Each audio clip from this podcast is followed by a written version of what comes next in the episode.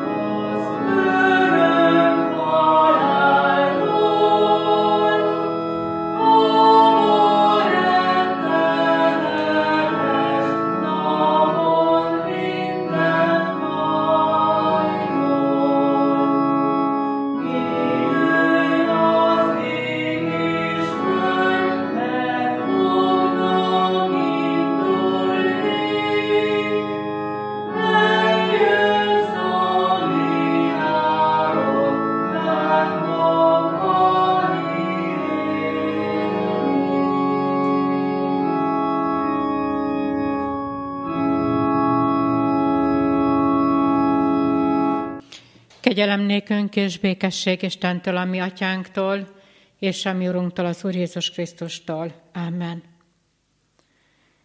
Urunk, hálát adunk neked ezért a csendért. Köszönjük néked, hogy láthatjuk a te csodálatos érgalmadat. Köszönjük néked, Urunk, azokat a megtapasztalásokat, hogy te imádságot meghallgató édesatya vagy. Hogy átélhettük, mit jelent az, hogy ami emberileg lehetetlen, te nálad minden lehetségessé vált. Köszönjük néked, hogy te lehajoltál hozzánk, hogy még mindig nem legyintettél a mi életünkre, hanem még mindig ott áll szívünk ajtaja előtt, és zörgetsz. Köszönjük neked a megpróbáltatásokat, köszönjük neked a nehézségeket, és köszönjük neked a terheket, amelyeket veled hordhatunk. Csendben szeretnénk most megállni te előtted, letenni mindent a te lábad elé, bűneinket, félelmeinket, aggodalmaskodásainkat, és szeretnénk a te szavadat meghallani. Ebben a csendben kérünk téged, hogy keresd meg a mi életünket. Segíts, hogy hogy tudjunk ebben a csendben nem csak veled beszélgetni, nem csak bűnt vallani, hanem döntani te melletted. Segíts, hogy ezt a kegyelmi időt ebben a csendben te előtted, a te lábaid előtt döntéssel tudjuk elvégezni. Kérünk téged, hogy így légy jelen közöttünk. Kegyelmedből kérünk. Amen. Hallgassátok meg, kedves testvérek, Istennek hozzánk szóló igéjét, ugyanmint írva található a Jóel könyve második fejezetének 12., 13. és 25. versében. De még most is így szól az Úr. Térjetek meg hozzám teljes szívetekből, bőjtöléssel, sírással és gyászolással. Szíveteket szaggassátok meg, ne a ruháitokat. Úgy térjetek meg az Úrhoz, a ti istenetekhez, mert könyörületes és érgalmas ő, késedelmes a haragra, nagy kegyelmű, és bánkódik a veszedelem miatt. A 25. vers. Kárpótollak benneteket azokért az esztendőkért, amelyeket tönkretett a sáska, szöcske, cserebogár és a hernyó, az én nagy seregem, amelyet rátok küldtem. Kedves testvérek, először gondolkoztam, hogy talán érdemes lenne ezt a második fejezetnek a mindegyik versét végig olvasni, de talán az első részt is hozzá kellett volna venni, hisz majd érinteni fogom a Jóel könyv első fejezetét, ezt a bizonyos sáskajárást. Ami után elhangzik majd Jóel ajkáról az, hogy Istennek van egy kérése, vagy inkább mondjam így, van egy parancsa az ő népe felé, és ez a parancs ez így hangzik, hogy térjetek meg. Na de időnk rövidsége miatt mégiscsak ezt a három verset olvastam el Jóel könyvéből, és hagy kérjelek benneteket, bíztatlak benneteket, hogy ebben a vasárnap kezdődő bőjti időszakban próbáljunk időt szánni arra, hogy több időt töltünk el az Úr előtt, talán több ige verset olvasunk el a Bibliánkban. A mai bizonyságtételnek címet is adtam, és ezt Jóel könyvéből vettem a cím, ez így hangzik, de még mindig. Különleges ez a könyv újra csak hisz Joel könyvét, hogyha megnézzük és megpróbálnánk az író nevét lefordítani, talán így lehetne visszaadni, hogy Izrael istene. Jakve istene. Én így, foglal, így foglaltam össze Joel nevét, hogy, hogy ez a név egy hitvallás. Különleges ez a könyv, mert nem nagyon tudjuk, nem nagyon tudják az írás tudók, kutatók, hogy pontosan mikor keletkezhetett ez a könyv. Különleges, mert nincs megemlítve egyetlen király neve sem. Talán mondják nagyon sokan, hogy a fogság után íródhatott. Rendszeresen említi Joel Júdát és Jeruzsálemet, de Izraelt és Samáriát nem. Joel az az egyetlen, az, illetve nem az egyetlen, hanem az első próféta, aki nagyon-nagyon határozottan beszél az Úr napjáról, az eljövendő Úr napjáról, de beszél róla úgy, és ebben ő az első, hogy nem csak világosságot hoz el az Úr hanem elhozhatja, és elhozza a sötétséget is. Az ítélet az, ami bekövetkezik, azt mondja Joel, hogy nem csak a nemzetekre lesz érvényes, hanem Izraelre is le fog sújtani. Megdöbbentő. Isten választott népét is utaléri, Isten büntetése. Megdöbbentek, mert talán azt mondták, hogy bennünket, akik olyan hűségesen és olyan odaadással próbáljuk megtartani a törvényeket, hát velünk mi baja van az Istennek? Ha mi vagyunk a választott nép, miért nem az ellenséget, miért nem életünknek a megnyomorítóit sújtja Istennek az ítélete.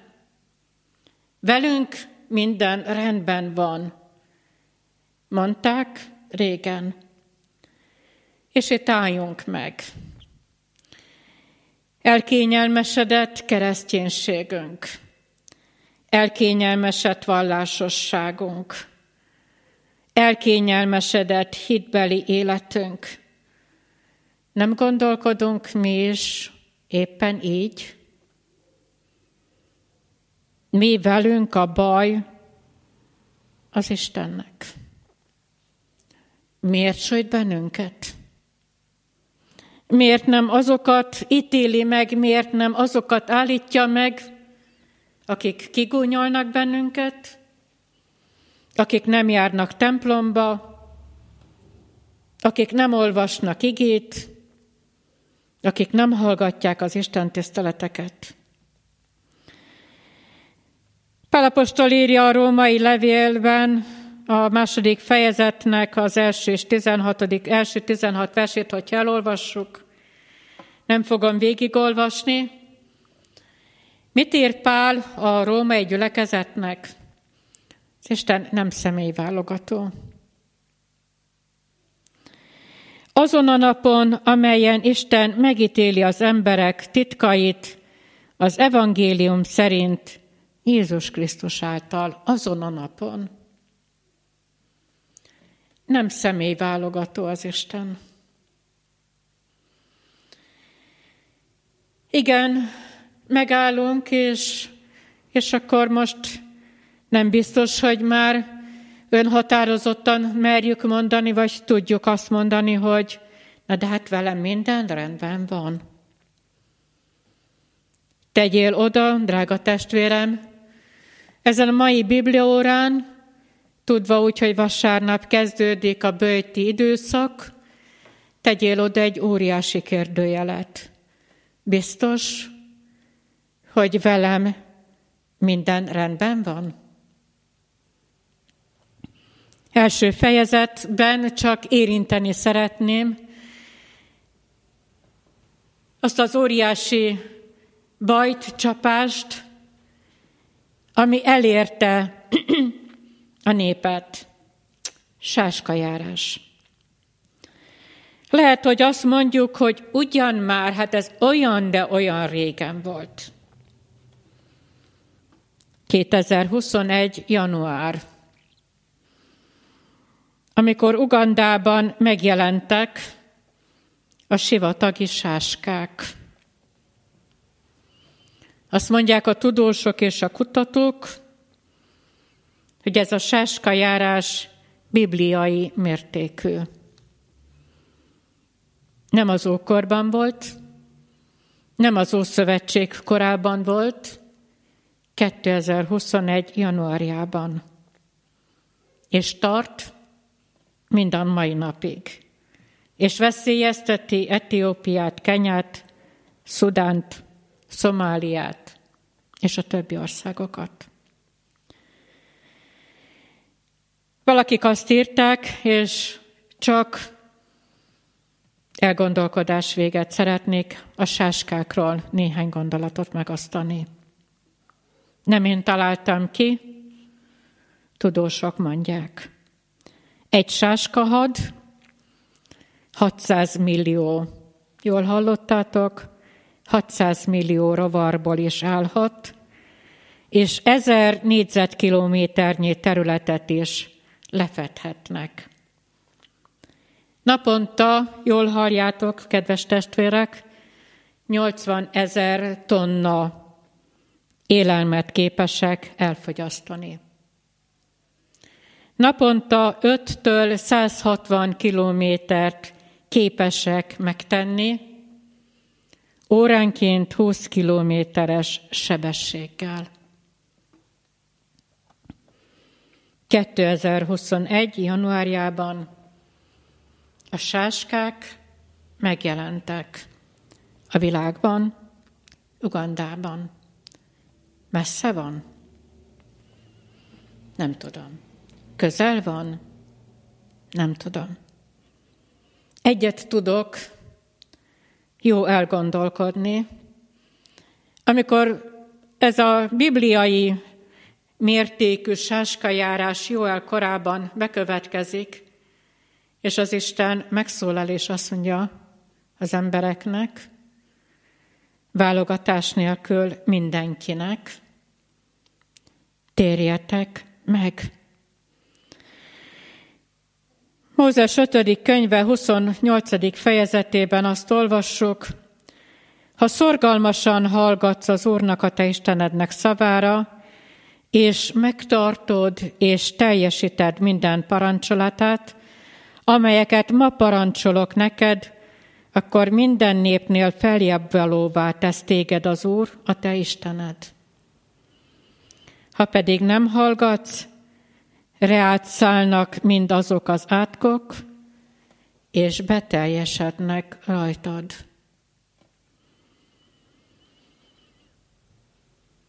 Igénk második gondolatában hangzik a parancs.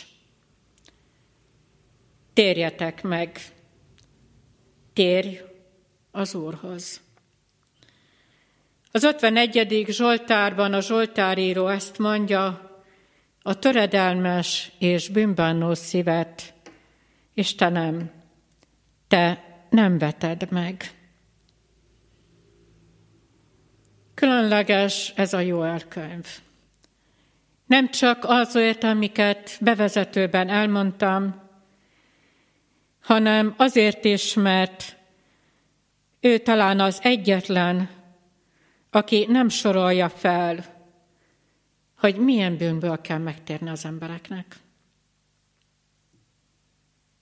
Csak azt mondja, térj az Úrhoz.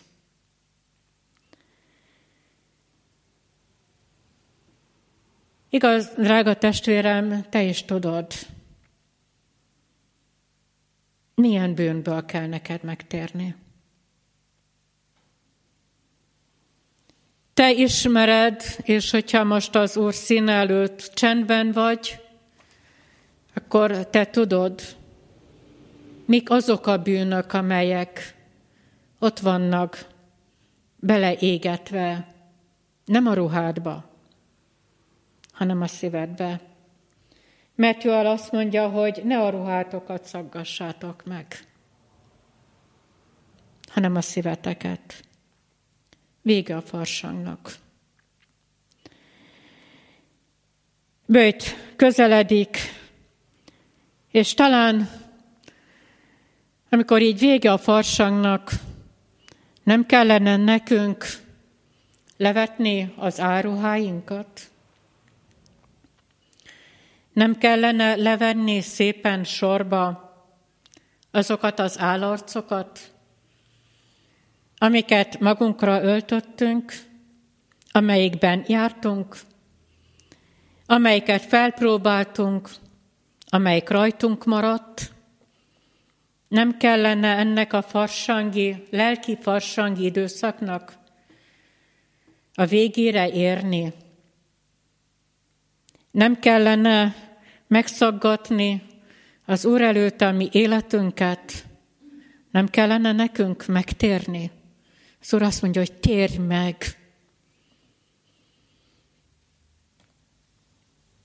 Evangélikus bibliaolvasó valamelyik napi ige, igéje után volt egy gondolat. És ezt a gondolatot szeretném veled ma megosztani. Eckstein írja, ha több ezer lépésnyire eltávolodtunk is Istentől, az ő szeretete révén mégis elegendő egyetlen lépés ahhoz, hogy visszatérjünk hozzá.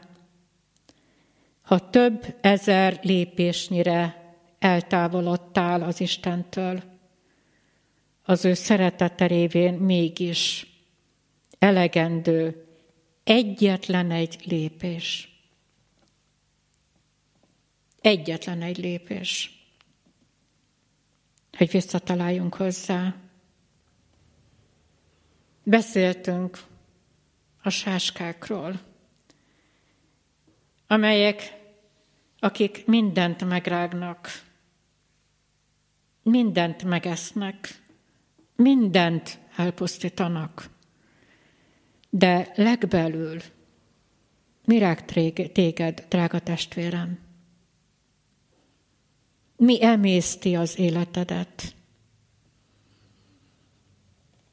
Nem csodálatos evangélium az, ami elhangzik Joel ajkáról, hogy te ember, hát térj már meg az Úrhoz. Hát több ezer lépésre már eltávolodtál. De egyetlen egy lépést, hogyha visszafelé megtennél, akkor rátalálhatnál a kegyelemre, az érgalomra, a bűnbocsánatra, megtalálhatnád az életedet, mert mi az életünkért mindent megteszünk. Nagyon sokszor mondjuk. De, Uram, lehetséges nekem is több ezer lépés távolságot visszafelé fordítani, és egyetlen lépését tenni, hogy hazataláljak, hogy visszataláljak hozzád. Uram, lehetséges? Még nekem is? Igen. Még neked is lehetséges. Miért? Mert nem magadra néz. Nézz Jézusra.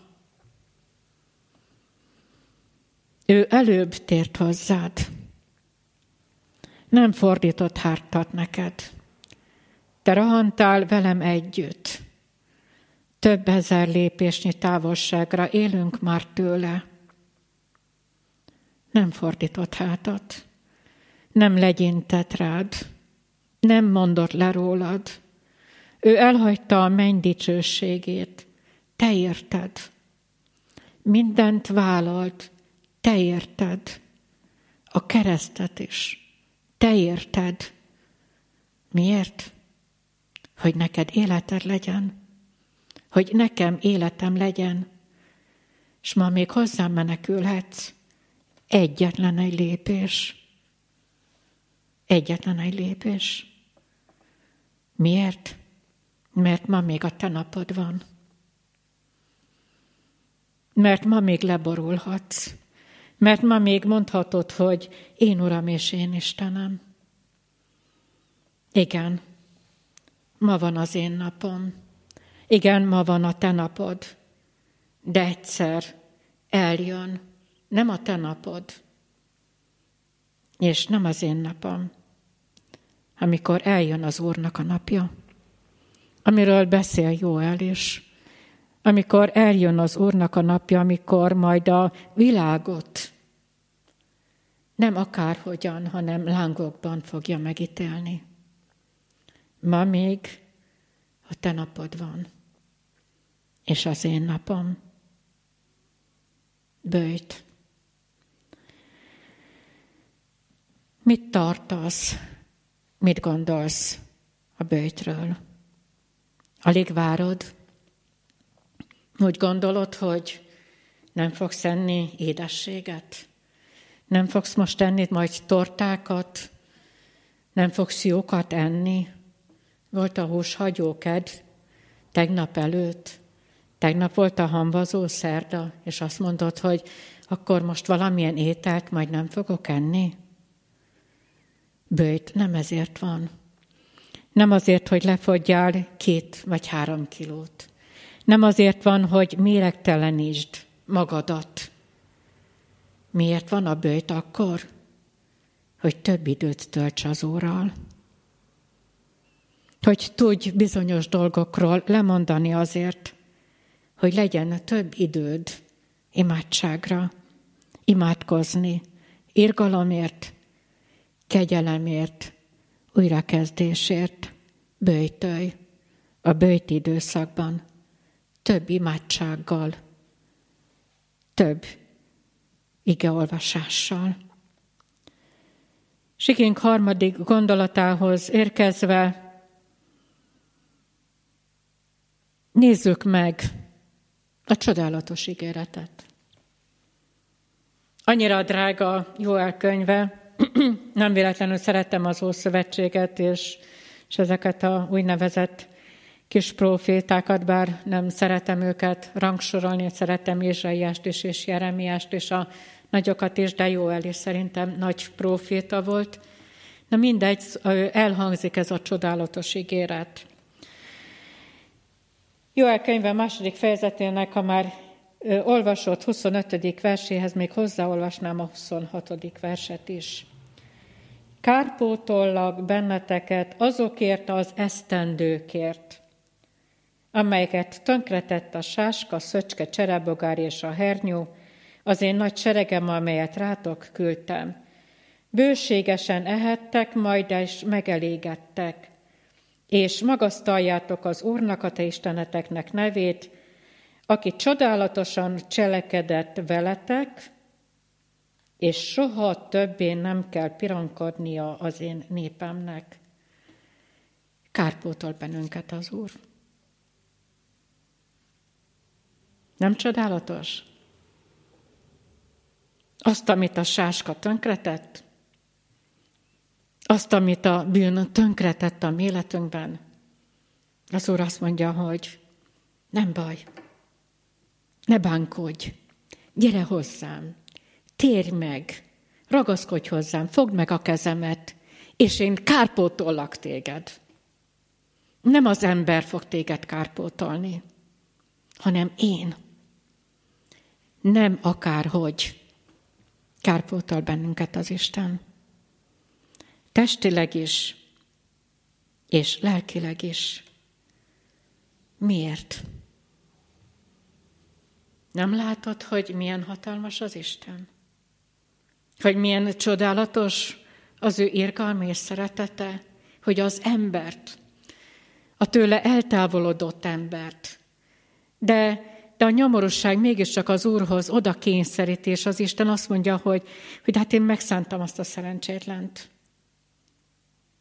Hát én, én megsajnáltam, hogy, hogy a sáska tönkretette és éhezett, és nem tudott áldozni, nem tudta az ételáldozatot bevinni a templomba.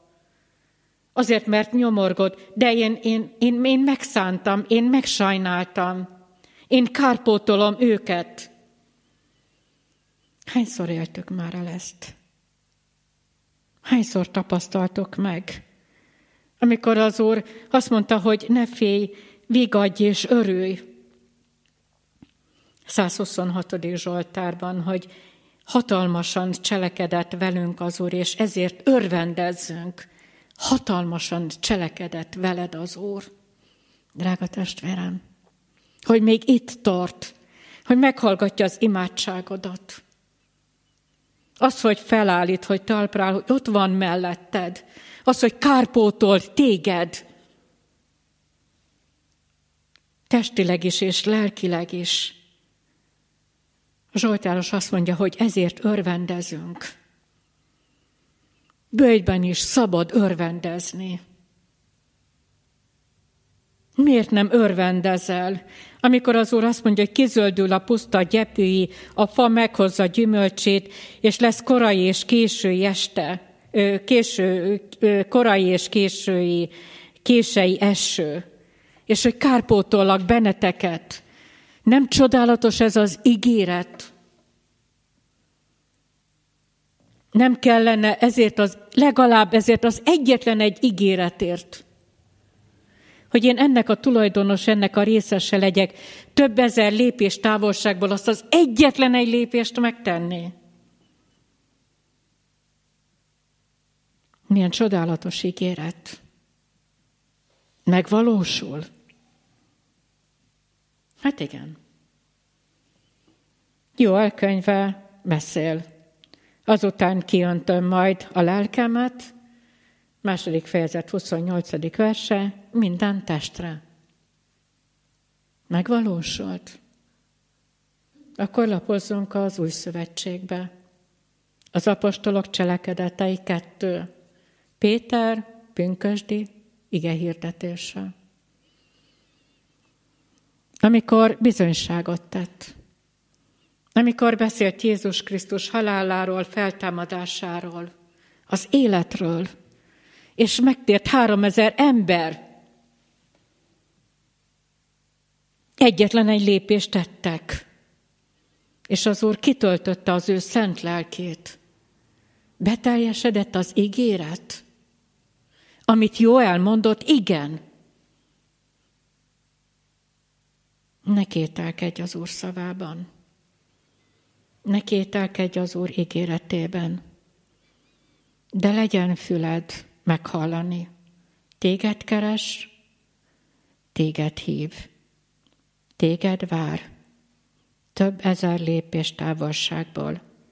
Tedd meg, tedd meg azt az egyetlen egy lépést, hogy tér legyen az áldás, tér legyen az ígéret, és tér legyen az élet. Erre az egy lépésre segítsen téged az Úr, mert de még mindig rád vár. Amen. Köszönjük néked, Urunk, hogy keresed az életünket. Köszönjük, hogy elhagytad a menny dicsőséget, és vállaltad a keresztútját, és vállaltad a keresztet, hogy nekünk életünk legyen. Köszönjük néked, Urunk, hogy Te most is keresed a mi életünket. Segíts, hogy állarcainkat letéve valóban át tudjuk adni neked az életünket.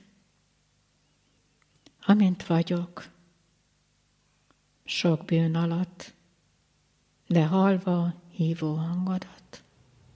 Uram, így jövünk hozzád. Így szeretnénk veled találkozni.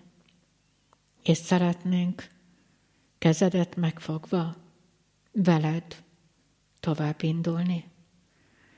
Kérünk téged, Urunk, a betegekért. Te tudod, hogy kikre gondolunk most imádságban. Gyülekezetünk tagjait is elét beteg férfi testvérünket, és Ausztriában élő betegnő testvérünket. Mindenütt ott van a család, szülők, feleség, férj, gyermekek, akik várják a te bátorításodat, a te gyógyításodat.